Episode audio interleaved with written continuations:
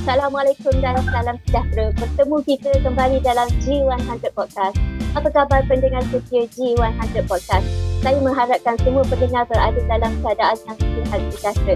Hari ini anda ditemani oleh saya Puan Munirah binti Abdul Hamid dari Ampang Selangor. Dan saya tidak keseorangan ini ya. Kita ditemani oleh rakan moderator kita iaitu Hai, salam kenal daripada saya. Uh, nama adalah Umi Saudah Menteri Salim. Lebih kami suka lebih dikenali dengan panggilan Kak Umi. Salam kenal asal daripada Kedah. Okey, Assalamualaikum semua. Selamat sejahtera. Uh, Muni, uh, okey. Waalaikumsalam Kak Umi. So hari ni Kak Umi, uh, kita nak bawakan tajuk yang sangat menarik ya Puan Umi. Apa betul. tajuk kita ha- betul, hari betul. ni Puan Umi? Sangat-sangat best. Okey, tajuk podcast emas kupu kewangan. Ah kan menarik sangat tu. Ah so kupu ni kan ah kupu ni kan Kak Umi ah selalunya kupu ni kita kaitkan dengan peperangan betul tak? Betul. Ah so kupu ni hmm. dia biasa digunakan sebagai benteng pertahanan. Ah tapi kan ah, hari ni kita tak bincangkan ah nak jadikan benteng pertahanan dengan menggunakan senjata. Sebaliknya kita menggunakan emas. Ha, betul so, betul. So kita nak bawa kan hari ni kan ha, untuk mengupas lebih lanjut tajuk perbincangan kita hari ni. Kita nak bawa dua panelis yang hebat. Okey, ha, sila jemput, uh, dijemput Puan Syafiqah Roslan untuk memperkenalkan diri. Ya, okey. Terima kasih. Assalamualaikum dan salam sejahtera semua pendengar Jihan Podcast dan juga moderator kita yang hebat-hebat juga. Ah, dia kata kita hebat. Alhamdulillah. Hebat juga.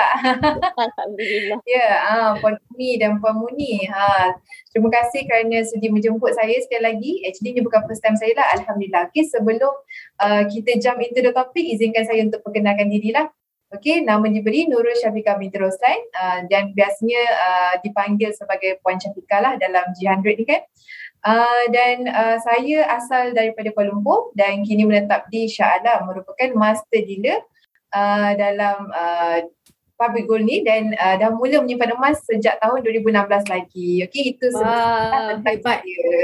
Hebat, hebat. Lamanya dah berkenalan dengan apa emas public gold. Alhamdulillah. Okay. Uh, selain daripada Puan Syafiqah, kita juga ada uh, panelis yang kedua. Diperkenalkan uh, Puan apa nama Asya Khatijah. Hai, Assalamualaikum Puan Asya. Hai, Waalaikumsalam warahmatullahi wabarakatuh. Terima kasih Puan Umi. Betul nama Puan Umi? Ya, betul Puan nama Umi. Puan dan Puan Munira. Cik Mun. Betul. Okay. Betul. Terima kasih. Terima kasih menjemput Acha pada hari ini. Alhamdulillah. Uh, ini pertama kali Acha di podcast uh, Jihad ini lah. Acha rasa sangat uh, beruntunglah kerana dapat uh, jemputan sebegini kan. Okey, Acha memperkenalkan diri Acha sendiri. Nama diberi uh, nama diberi Khadijah Abdul Latif yang berasal uh, Acha berasal uh, orang Melayu Campa yang dilahirkan di Perak dan sekarang menetap dekat Selangor alhamdulillah. Uh, dekat dalam uh, G100 Network ni uh, Acha merupakan master dealer baru saja jadi master dealer lah. Ha, itu saja. Cik kembalikan kepada moderator kita. Wah, tanya, tanya, tanya Acah. Okey, Mun, kita boleh mulakan kita punya acara kita pada malam ni. Kita tanpa berlengah masa ya Kak Umi, kita teruskan. Ha, ajukan soalan yang pertama kepada panelis kita yang pertama iaitu Puan Syafiqah. Okey? Ya, saya. Ha, so, Puan Syafiqah. So, pada pandangan Puan Syafiqah kan, dekat paras mana tak kesedaran kewangan dalam kalangan rakyat Malaysia? Uh, dan dalam masa yang sama boleh tak Puan terangkan apa isu-isu yang berkaitan dengan kewangan yang sering menipu rakyat Malaysia? Hmm, okay, boleh. Uh, terima kasih untuk soalan. Uh, so sebelum saya utarakan pendapat lah, saya nak berkongsi sedikit fakta. Yang ini memang uh, apa kajian yang dibuat oleh Ringgit Plus berkenaan tentang literasi kewangan ataupun financial literacy among Malaysians lah. Okey, menarik eh uh, daripada kajian ni uh, Puan Mun sebabnya menurut kajian ni, kajian ni pada tahun 2021, uh, hasil daripada uh, kajian ni saya nampak antara yang kita boleh highlight apa ada peningkatan, ada peningkatan 2% uh, iaitu untuk rakyat Malaysia yang tak dapat simpan duit setiap bulan walaupun satu sen. Ah uh, sangat scary eh. Saya rasa uh, fakta yang uh, sering dikongsikan adalah di mana tiada simpanan walaupun seribu ringgit kan. Tapi menurut huh? kajian ni, ah, Menarik kan? Ah, sangat-sangat menakutkan. Menarik dan menakutkan. ah, betul kan? Nah, Puan Umi. Puan Umi Ha. buat angguk ni kan. Ah, memang scary. Ah, betul, sebab betul. ada Ah, sebab memang uh, apa menurut kajian literasi kewangan ni rakyat Malaysia tak dapat simpan wang setiap bulan walaupun satu sen. Dan uh, antara highlight lain yang saya nampak 85% daripada uh, apa ni orang kata responden uh, untuk kajian ni kata duit KWSP mereka tak mencukupi dan 52% kata tak dapat bertahan lebih dari 3 bulan sekiranya kehilangan pekerjaan. Oh, sangat-sangat menakutkan eh. Ah kita bersyukur Oh. kita ada pekerjaan lagi kan. Ah mungkin ada yang dah buat full time uh, business pu- public goal pun bagi saya ada pendapatan lah. Ah tapi sama ada kita berjaya menyimpan atau tidak, ah, kajian ni dah menunjukkan memang rata-rata rakyat Malaysia ada uh, masalah ataupun kekangan untuk uh, menyimpan duit dan tak cukup dana kecemasan.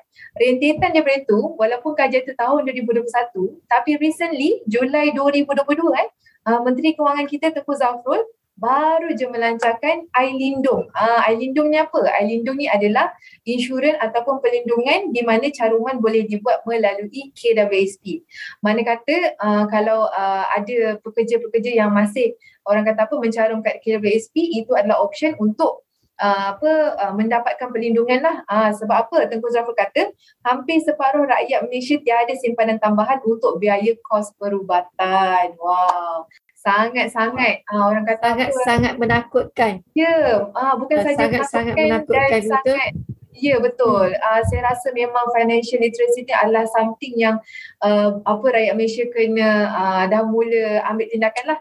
Uh, sebabnya uh, kalau ikutkan uh, daripada waktu pandemik tu saya rasa ramai juga eh membincangkan secara terbuka tentang kerisauan mereka. Apabila masing-masing dah mula hilang uh, pekerjaan ataupun pendapatan untuk yang businessman kan uh, macam husband saya sendiri pun uh, buat bisnes walaupun ada pekerjaan tapi sebab tak dapat dijalankan pada masa tu jadi ada uh, orang kata apa sekatan dari segi kewangan lah. Uh, sumber pendapatan uh, rumah tangga kami memang separuh hilang eh. Uh, so itu pengalaman saya lah pengalaman peribadi.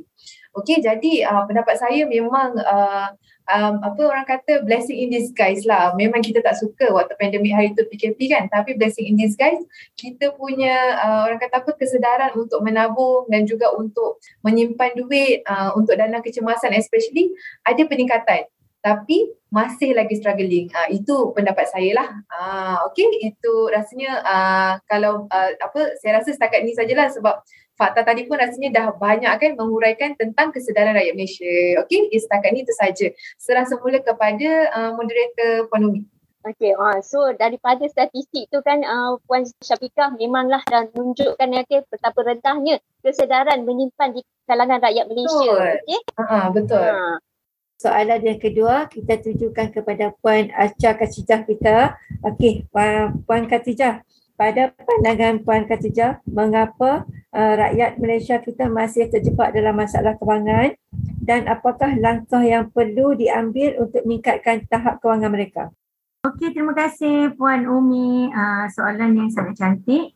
Okey, mengapa uh, kan uh, jadinya Acah nak uraikan sikitlah mengapa uh, ramai dekat masy- masyarakat kita terjebak dalam masalah kewangan. Uh, maksudnya uh, kenapa terjadi macam ni lah kan? Okey, jadi uh, daripada uh, pembacaan Acah sendiri, kebanyakan yang terjadi dengan masalah kewangan ni kerana tabiat kita. Uh, tabiat yang kita pupuk dalam hidup kita lah. Uh, macam mana cara perbelanjaan kita, uh, cara apa ni, uh, kehidupan kita macam mana, kalau rumah kita macam mana, kereta kita macam mana. Uh, jadi daripada situ, kan, daripada situ kita dah biasa kan, uh, dah biasa tabiat kita dia lah daripada kecil sampai ke besar tu. Uh, jadi uh, ini salah satu uh, yang menyebabkan masalah kewangan yang sebenarnya ramai orang tak sedar. Ingat tadi benda ni okey. Betul. Ha, ingat tadi Hmm. benda ni okey. Dah sebenarnya Aisyah tak cerita tentang orang lain lah. Aisyah cerita, cerita tentang diri Aisyah sendiri. Aisyah sebab ilmu kewangan ni tak diajarkan dekat sekolah. Ha, kan tak diajarkan dekat sekolah. Sampailah satu hari kita baca, Aisyah sendiri baca buku. Ha, baca buku apa? Aisyah baca buku Jutawan dari Planet Jupiter. Dan uh, penulis bukunya uh, sangat tersohor lah Azizi Ali. Ha, kan? Wow, bestnya. Okay. Ah, kan? Hmm, Jadi daripada-.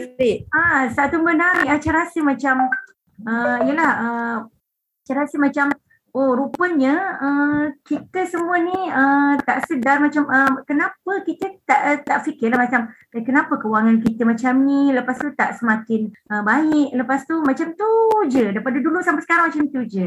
Tapi sampailah kita tengok uh, kita baca buku oh rupanya kita punya tabiat Ha, kan? Tabiat kita macam mana? Uh, tabiat perbelanjaan hidup kita macam mana? Rumah kita kereta kita kalau kata kalau kita akan cari yang termampu lepas tu penggunaan kad kredit. Ha, jadi ini salah satulah um, uh, mengapa ramai rakyat Malaysia terjebak dengan masalah kewangan. Daripada puncanya daripada um, tabiat gaya hidup kita lah itu yang pertama. Okey dan langkah-langkah yang perlu kita ambil kalau dah tahu dah apa dia uh, kenapa sebab dia dan apa dia langkah dia. Kalau untuk Acha sendirilah yang baru uh, masuk ke bidang kewangan ni uh, barulah mengenali uh, kan macam tu uh, pendedahan ilmu kewangan tu sangat-sangat penting. Uh, kan? Pendedahan ilmu kewangan sangat-sangat penting sebab macam kita macam Acha katakan tadi kita tak di uh, uh, nak jadi kaya tu tak diajar dekat di sekolah. Sekolah tu uh, diajar tentang uh, Yalah subjek-subjek biasa lah kan.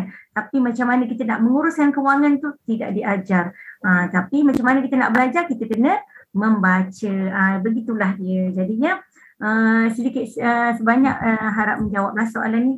Kita serahkan kepada kita, kita, Cik Mun kita. Kita kena banyak membaca. Betul, salah satu sikap uh, rakyat Malaysia termasuk kita sekali kan. Ha. Kita punya tabiat yang kata apa? Tabiat yang yang pelbagai. Macam kalau kata umpamanya memang kerja kaki Shopee lah. Kita nampak benda kita suka membeli. Itu pun salah satu tabiat yang tak baik sebenarnya. Betul tak? Ya. Kan Puan Aca? Oh, betul. betul. Kita, uh, uh. Seronok lah. Seronok membeli. Okay. Rupanya, uh, rupanya oh banyaklah uh, untuk kewangan kita kan. Kita teruskan? Betul betul. Ha. Okay. Dan lagi uh, satu ya, uh, saya nak tambah lah. Mungkin kebanyakan kita kan mengamalkan konsep belanja dulu baru simpan. Uh, betul. Exactly. Sebenarnya konsep tu betul ke tak Puan Aja? Betul lah sangat-sangat. Dan inilah yang kita amalkan. Betul tak? Dari kecil kan kita diajar macam tu. Dapat duit, kita salah. pilih dulu. Lepas tu nanti lebih 20%, 50% masa kecil lah. Lepas tu baru masa Baru simpan. Besar-besar ni baru kita tahu, oh rupanya salah begitu. Simpan dulu. Baru belanjakan. Ha, gitu. Okey, uh, Puan Acha, ha, ni nak terus ke soalan kedua. Tadi kan Puan Acha dah bercerita kan ha, pasal uh, kesalahan-kesalahan yang dilakukan uh, oleh rakyat Malaysia. Okey, so macam Puan Acha sendiri kan, uh, Puan Acha ada tak pengalaman okey menggunakan emas sebagai buku kewangan, sebagai benteng pertahanan uh, dalam kewangan Puan Acha ataupun ada sahabat-sahabat Puan Acha yang ada pengalaman yang sama? Boleh ceritakan tak dengan uh, sahabat-sahabat kita dekat podcast? Ah boleh boleh sangat. Okey, kalau cerita tentang kalau kata pengalaman tu adalah sedikit ah sebanyak kan dan pengalaman kawan-kawan sekeliling pun ada. Ah jadi uh, jadikan emas ini uh, apa dia beza uh, apa dia uh, emas ini sebagai kubu kewangan kita lah. Kalau untuk Acah sendiri dari segi pengalaman uh, kenapa menyimpan emas dan kenapa emas ini yang kita pertahankan. Uh, pertahankan. Jadi macam kita ketahui selagi mana dia duit uh, selagi itulah kita nak belanja. Tapi uh, kita menyimpan emas ini uh, emas ini uh, satu aset yang yang tak boleh nak ialah tak boleh nak dibelanja. Tapi ada emas itu bererti kita ada duit. Ha, kan? Jadi kalau untuk Acah sendiri pengalamannya Acah jadikan emas ini sebagai backup belanja hangus. Ha, biasanya keluarga kami memang jadikan emas ini backup belanja hangus lah. Ha, kan? Um, daripada kita simpan duit, ha, jadi kita tukarkan kepada emas. Daripada emas itulah kalau Acha ada berlaku kecemasan apa saja ha, memang inilah dia. Ha, inilah dia uh, apa nama ni uh, kubu uh, pertahanan terakhir lah ha, dah tak pergi dah tak orang-orang lain. Ha, sebab kalau ada orang lain mesti dia akan biasakan hmm, maksudnya bukan kalau kebiasaan orang kalau apa-apa saja berlaku kecemasan dengan kita kita akan pergi pinjam dengan orang lah. Ha, tapi untuk Acha uh, dan keluarga memang kita akan berbalik-balik kepada simpanan kita iaitu emas. Jadi emas ini sangat-sangat membantu jadi backup belanja hangus. Uh, contoh kalaulah acam contohlah Okey, uh, backup belanja hangus. Okey, contohlah kebetulan memang perlukan uh, per, anak acar uh, perlukan laptop untuk belajar masa PKP hari itulah kan. Uh, jadi kita ada duit, memang kita boleh dah beli. Tapi acar fikir-fikirkan balik kalau kita beli Contohlah ada lebih kurang 2000 dah beli teruslah habis. Ha, kan? Jadi kita dapat laptop tapi duit tu habis lah. Ha, tapi Acik tak gunakan cara macam tu. Acik ambil dulu emas tu, letakkan dekat arwah nu, ha, dapat duit, beli. Ha, macam itulah ha, dapat duit beli laptop. Nanti bulan-bulan kita akan usahakan untuk tebus balik emas kita dan Alhamdulillah akhirnya laptop pun dapat, emas pun masih jadi milik kita dan emas inilah aset yang kami simpan untuk masa depan keluarga kami. Begitulah uh, sedikit sebanyak uh, yang daripada pengalaman Acha lah. Kalau ada uh, Puan Umi ataupun Cik Mun sendiri boleh tambah sikit, uh, kan Acha pula berikan soalan kepada kalian lah. kan. Pula kan seorang-seorang kan. Acha cerita sikit lah kalau untuk kalian sendiri pula macam mana. Moderator kalau macam pengalaman Kak Umi pula kalau kata tentang emas ni uh, sebab macam Kak Umi uh, Kak Umi terbiasa dengan emas 916 daripada dulu. Hmm. Uh, family Kak Umi memang dengan emas 916. So bila emas 916 ni kita uh, satu kelebihan dia orang kata apa bila kita nak pergi kedai tu kita kena bawa duit yang banyak. So tiba-tiba kita akan jadi orang kaya lah kan. Uh, so macam tu. Tetapi bersama dengan orang tepat itu yang pertamanya. Yang orang kata kalau kata arah dulu tu perkara biasalah. Ah yang tu biasa tak ada duit simpan. Tak ada duit simpan ah, macam tu. Tetapi bersama dengan emas 916 uh, bersama emas dengan emas 999 ni punya dia ada perbezaan yang paling best. Kenapa? Sebab kalau kita ranukan emas 999 ni uh, orang kata apa institusi kewangan ni dia ambil dalam orang kata apa 100%, tak 100% tapi orang dapat uh, nilai dia lebih tinggi. Ini pengalaman sendiri. Maknanya Kak Mi pernah gadaikan uh, 10 gram Kak Mi dekat arah Nu, dekat satu arah Nu, institusi kewangan. Masa tu emas uh, 999 adalah dalam uh, harga RM281 tetapi institusi kewangan tu pegang RM300. Wow. Ah, walaupun kita dapat dapat ah, walaupun kita dapat 80%, 80% kan. Tetapi nilai kita dapat tu banyak lah. Yeah. Ah, tu kelebihan dia. Wow. Kelebihan emas 999. Ah, wow. macam tu. Pengalaman saya. So daripada situ kata, memang best kita menyimpan dalam emas. Kita boleh jadikan emas tu kupu kewangan kita. Okay, alright. So nak sambung apa nama soalan uh, dekat panelis kita yang pertama Puan Syafiqah. Kalau pandangan Puan Syafiqah, macam mana kita nak jadikan emas ni sebagai kubu kewangan pula? Kubu dalam kewangan kita. Cara dia tu. Okay, Panumi. Rasanya um, walaupun moderator, panelis ni semua hebat-hebat ni. Dia punya benteng dia memang dahsyat. Saya dengar pun macam wow. okay, tapi kalau uh, untuk uh, pendapat saya, Uh, sebenarnya uh, actually dulu saya ada belajar lah sikit financial kan masa zaman universiti. So uh, yang saya faham memang emas ni saya saya kenal emas, uh, saya mula simpan emas tahun 2016 tu actually masa saya dah uh, apa dah jadi fresh grad saya dah start kerja saya memang terus target nak simpan emas tau. Sebabnya saya dah belajar memang asas emas ni dia adalah uh, hedging tool. Uh, dalam financial kita ada oh. uh, term hedging tool. Hedging tool ni maksud dia bahasa mudah dia adalah uh, kita jadikan emas ni sebagai alat untuk selamatkan kekayaan kita. Disebabkan emas ni sifat dia adalah penyimpan nilai dan juga dekalis inflasi kan. Ha, rasanya kita semua aware lah yang kalau kita simpan duit, duit akan dimakan inflasi, lepas tu akan susut nilai. Jadi untuk selamatkan, ha, kita kena tukar kepada uh, hedging tu yang lain. So dalam uh, konteks kita sekarang ni emas, okay. Uh, itu secara asas uh, orang kata apa, investment, uh, basic investment lah. Tapi kalau uh, menurut uh, orang kata apa, kalau uh, saya uh, boleh kongsikan pengalaman saya sendiri lah eh. Walaupun tak semua orang yang dia belajar teori dia amalkan tau. ha, saya sendiri pun mengaku lah. Ha. Sebab apa? Sebab dulu tahun 2016 tu kita fresh grad. Kita tiba-tiba dapat pegang duit kan. Duit gaji yang sejepuk RM3,500 eh. Fresh grad apa. Memang memang rasa macam shock lah kan. Ha. So masa dulu tu saya memang ada kesedaran untuk invest. Tapi sebab saya rasa um, apa ni lah dulu pun bukan zaman social media kan. Kita ni pun bukan rajin sangat nak baca kan kita pun tak ada recommendation buku-buku yang bagus. Jadi saya simpan emas tu ala kadar je sebenarnya. Walaupun dari 2016 saya dah mula tapi memang ala kadar. Saya ada, saya tambah, uh, saya saya macam mungkin uh, bulan ni satu gram lepas tu nanti bila rasa nak uh, tambahlah lagi sekali kan. So sebenarnya simpanan duit saya lebih banyak dan saya lebih cenderung menyimpan dekat ESB. Hmm. So uh, apa yang jadi bila tahun 2016 ke 2018 tu uh, saya menyimpan ASB, saya buat ASB financing kan.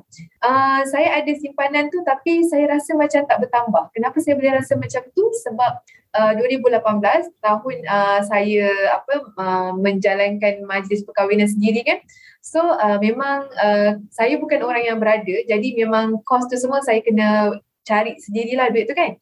So bila kita tengok uh, apa ni kita ASB tu walaupun saya tak usik tapi uh, saya rasa saya kena sentiasa top up, faham tak? Saya kena, kena sentiasa top up untuk menampung kos uh, majlis kahwin tu. Orang KL kot, majlis kahwin RM20,000 memang tak lari. RM20,000 tahun 2018 tu sikit kan, setuju tak?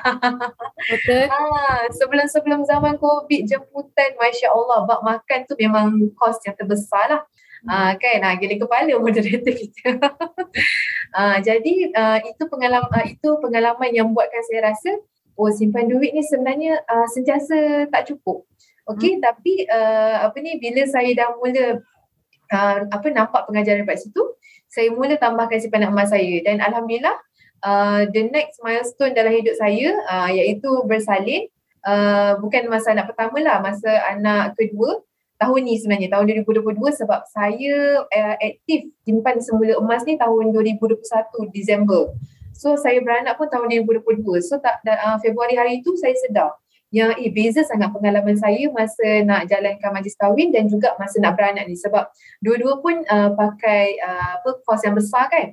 Ah uh, cuma yang dulu tu saya rasa sudah kan. cukup. Ah uh, tapi yang kali ni saya rasa macam Alhamdulillah saya okey untuk pilih hospital swasta walaupun uh, kena last minute kena Caesar kan kos Caesar pun mahal kan ha puan-puan ni mesti uh, arif tadi tentang kos-kos salin ni kan memang terkejut jugalah tiba-tiba uh, expect boleh normal tiba-tiba Caesar kan so cost tu memang double triple naik eh nak nak pula swasta kan hmm. tapi sebab saya ada emas Alhamdulillah saya berani untuk gunakan uh, simpanan cash yang ada uh, dan juga saya saya tahu saya ada simpanan emas bila saya tengok balik eh ada. Lepas tu saya kira balik, eh dah banyak ni harga. Ah, so kat situ saya rasa macam, oh Alhamdulillah simpanan tu sebenarnya bertambah. Ah, dan cukuplah untuk cover saya punya kos hospital tadi tu. Ah, itu dari segi pengalaman. So dua pengalaman berharga ni yang berbeza tapi beri uh, pengajaran yang bermakna uh, menyebabkan sekarang uh, insyaAllah saya target pula untuk uh, hartanah dan dana pendidikan anak-anak lah. Uh, so that's why uh, Alhamdulillah dekat uh, Public Gold pun ada sediakan platform kan untuk buka account gap junior. So dekat situ saya dah nampak dah emas ni sangat-sangat bagus uh, kalau kita nak uh, guna untuk dana pendidikan anak in long term nanti. Uh, dan juga untuk hartanah sebab itu aset yang besar. Kan aset yang besar kita tak boleh nak beli sejambak macam tu kan? Kita bukan orang uh, ada-ada. betul. Ha, ha, ha, betul. kan? ha, so kita betul, simpan betul kita mulakan dengan tabungan emas ni. insyaAllah. Ah, emas. tabungan emas ni bila terkumpul banyak-banyak kan simpan sikit-sikit lama-lama memang membukit. Uh, dekat situ kita boleh convert lah emas tu nanti jadi uh, deposit untuk hartanah pula insyaAllah. Uh, so itulah uh, apa pendapat saya tentang uh, apa emas sebagai uh, kubu pertahanan kita eh, ketika gawat uh, terutamanya. Okey, saya kembalikan kepada moderator. So daripada sini kita boleh nampak satu uh, macam apa nama Puan Syafika cakap. Kita simpan dalam duit tapi orang kata apa cash kita tak tambah kita akan rasa ralat. Puas ada. Kita Betul. simpan tapi orang kata apa keadaan ekonomi kita tu maknanya kita simpan kita tetap top up duit kita tapi sebab barang pun naik kena top up hmm. lagi. Kena top up lagi kan. Jangan top up kita taklah frustrated sangat tapi kita macam ya Allah dia change je. Betul uh, kan? betul lah rasa uh. kenapa kenapa kenapa ah. Uh, betul. Dia bahasanya okay. kira nilai nilai wang kita tu menurun lah kan? Betul tak? Macam hmm. betul. Uh, uh. tapi berbanding kalau kita simpan emas uh, nilai emas tu dia meningkat dari masa ke semasa. Uh, uh, betul tu lebih untung simpan emas dari simpan wang. Okay so uh, Puan Syafiqah. Uh, dia sebabkan yeah. uh, cerita yang hebat tadi tu. Uh, kita nak tanya kalau nak mulakan simpanan emas macam mana dan kalau lah kan uh, berapa banyak simpanan yang kita perlukan uh, untuk menjadikan emas sebagai kubu pertahanan kewangan kita. Okey, saya jawab eh um, sebenarnya subjektif. Bagi saya lah uh, sebabnya kita bila kita invest kita kena tahu kena ada ilmu tentang portfolio tersebut dan juga kita kena tahu matlamat kewangan kita. Uh, dalam konteks ni emas eh. Emas ni adalah uh, simpanan jangka masa panjang. Jadi kita tak boleh lah pula target uh, tahun depan nak kahwin. So kita simpan emas sekarang. Uh, memang itu langkah yang kurang uh, bijak lah. Sebabnya simpanan emas ni sekurang-kurangnya dua tahun ke atas lah bak kata mentor kan. Uh, jadi uh, kalau menurut saya kita nak simpan berapa banyak tu uh, kalau uh, dia uh, apa rujuk balik kepada kita punya uh, target simpanan. Contoh kalau kita seorang student student uh, yang baru nak mulakan uh, langkah pertama dengan emas ni, saya sarankan uh, cuba untuk letak target uh, sekurang-kurangnya RM100 dulu. Uh, RM100. Tapi kalau ada uh, bajet yang lebih, boleh go for uh, 1 gram satu bulan. Okay dan kemudian kena tahu juga kenapa kita simpan duit tu. Uh, mungkin walaupun tak ada jodoh lagi ke apa, boleh je nak target untuk majlis kahwin. Uh, at least nanti dah sampai jodoh tu tak adalah kelakar apa kan. Betul tak Puan Munirah? Ah, betul, betul. So, maknanya apa kita buat pun kita nak simpan emas kita kena setkan matlamat kita dulu barulah kita boleh uh, target berapa banyak simpanan berapa Betul. banyak emas yang kita perlukan Uh, itu memang yang terbaik. Sebab kalau kita simpan tanpa hala tuju satu kita akan demotivated lagi satu kita akan lost dan kita sampai sudah kita tak tahu hala tuju kita lah. Uh, at least kalau ada hala tuju tu insyaAllah kita boleh uh, capai. Sebagai contoh uh, kalau kita ada uh, spesifik budget kan untuk kahwin contohnya kita boleh set amount katalah KL punya standard tapi dah zaman uh, apa pasca PKP ni kan uh, biasanya orang buat dah, dah makin budget sikit kan katalah RM15,000 kan untuk majlis tu. So RM15,000 tu kalau saya saya akan convert siap-siap uh, pergi gram, tengok berapa gram. So nanti bila kita menyimpan, kita fokus pada pertambahan gram. So at least uh, by the end of uh, apa ni orang kata journey kita menyimpan tu, kita dapat lebih Ah, dari segi ringgit tu kita untung, kita menang banyak. Kalau kita fokus sebulan 500, 500, sebenarnya 500 tu duit kan. 500 tu ah, bila duit dimakan inflasi, lama-lama gram yang kita top up tu sebenarnya berkurang. So sebaiknya kita dah tahu target, tukarkan kepada gram dan kemudian kita fokus pada pertambahan gram. Tak kisahlah harga emas tu sebenarnya kita kena pejam mata sebab kita bukan trader emas. Kita penyimpan emas. Okay. Dan lagi satu uh, apa bonus tip lah saya nak share.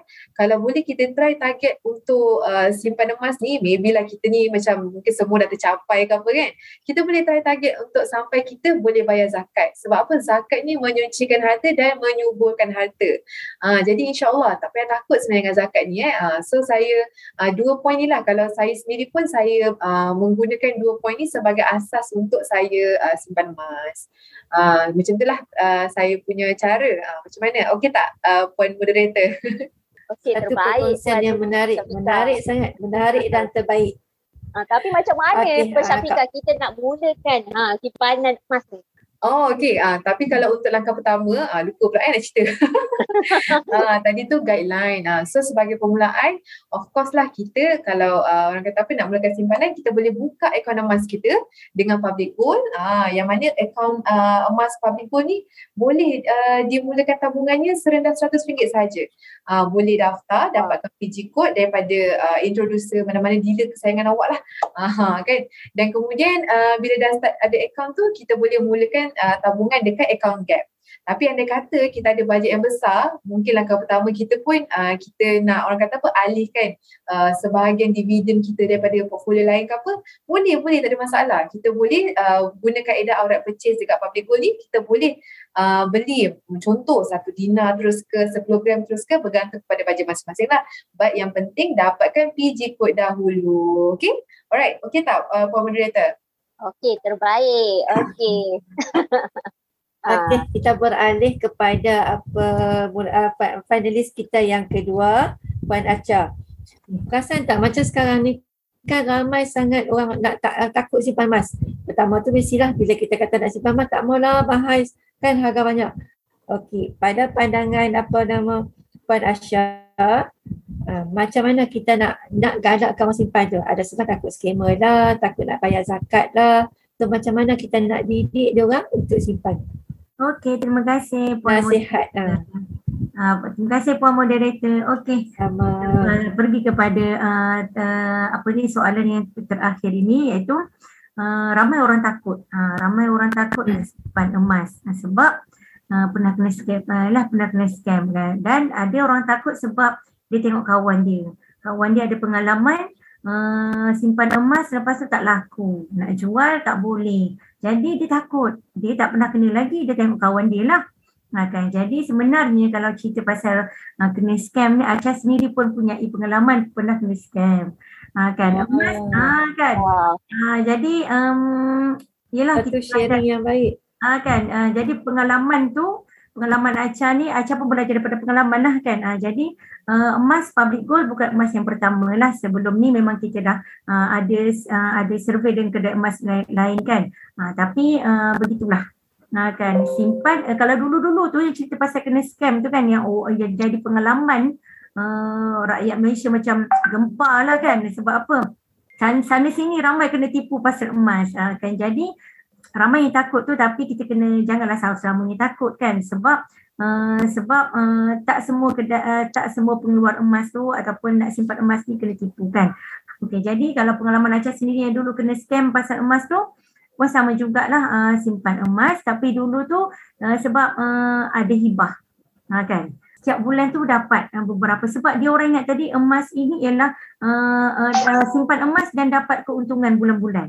Ha, dan Acha lah salah seorangnya ha, yang ingat macam tu sebab kita tak ada ilmu. Ada ha, kan itu yang Itu salah satu lah kan ciri-ciri scammer betul tak Puan Acha? itulah Acha pun tak pernah aku tahu lah itu ciri-ciri scammer sebab kita tak didedahkan.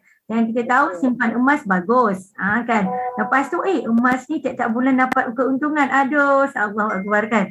Ha, jadi salah-salah ciri scam tu macam tu lah. Tapi untuk uh, kalian semua yang mendengar pada hari ini jangan rasa takut. Ha, kan. Anda boleh. Sebab emas ni rugi sangat orang tak simpan. Simpan duit tu orang dah biasa. Daripada kecil lagi orang simpan duit. Tapi simpan emas ni bukan orang, bukan semua orang dapat simpan emas. Ha, kan? Jadi uh, beri peluang kepada diri sendiri untuk simpan emas. Dan kalau takut di scam boleh uh, boleh uh, boleh uh, nilai dulu search dulu lah. Uh, buat perbandingan dulu yang kedai emas itu ke. Emas ini emas uh, yang memberi keuntungan kepada kita emas yang mana satu barang kemas ke? Ataupun dalam bentuk jongkong dan dinar. Ha, itu pun kita kena. Jadi boleh buat kajian dulu dan boleh try Ha, ini sebenarnya kalau kata guru emas Aca tu sebaiknya kita sendiri try lah. Nah, kita sendiri try simpan dekat ni bank. Ha, sebabnya ha, oh cara simpan bank macam ni kalau simpan emas kat bank. Oh yang ini saya simpan dekat sini pula oh macam ni. Jadi kita sendiri ada pengalaman dan kita boleh bezakanlah pengalaman tu ha, dan kita sendiri dah tahu dah oh um, macam mana kita sendiri takkan ditipu lah. Takkan di scam dah. Okey seterusnya yang soalan kedua uh, takut kena scam kan yang kedua takut simpan emas sebab tak nak bayar zakat, takut kena bayar zakat. Yang ini pun sama juga pengalaman Acha yang dahulunya yang tak ada ilmu tentang emas. Tak ada ilmu tentang simpanan. Sebab masih kecil, uh, Acha ingat lagi. Ha, inilah kita. Uh, uh, malam raya mak Acha akan panggil. Ha, sini sini anak-anakku, uh, kecil-kecil lah kita kan. Uh, mak tu dia ada beli dia adalah beli barang-barang kemas tu besar lah. Kita kecil darjah dua, darjah tiga. Lepas tu dia bagi kita pakai. Kita ni tak tengok apa uh, tak uh, tak uh, kita tak ingat apa yang dia cakap tapi tapi kita tengok apa yang dia buat dan eh, apa yang dia buat itulah yang kita akan pegang sampai sekarang.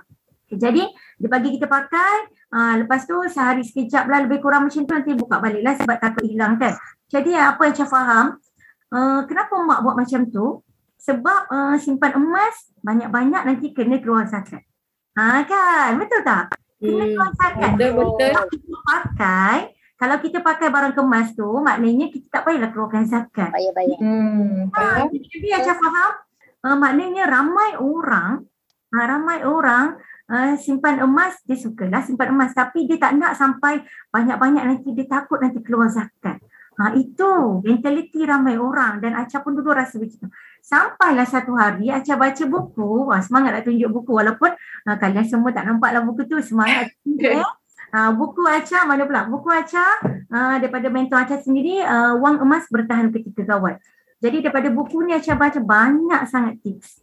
Banyak sangat tips simpan emas itu, simpan emas ini. Kelebihan emas tu bukan sekadar pakai, bukan sekadar nak cantik-cantik, bukan sekadar emas tu bernilai. Banyak sangat. Nah, jadi ingat buku wang emas bertahan ketika gawat. Daripada situ juga ditulis simpan emas biar sampai kita dapat uh, dapat uh, mengeluarkan zakat.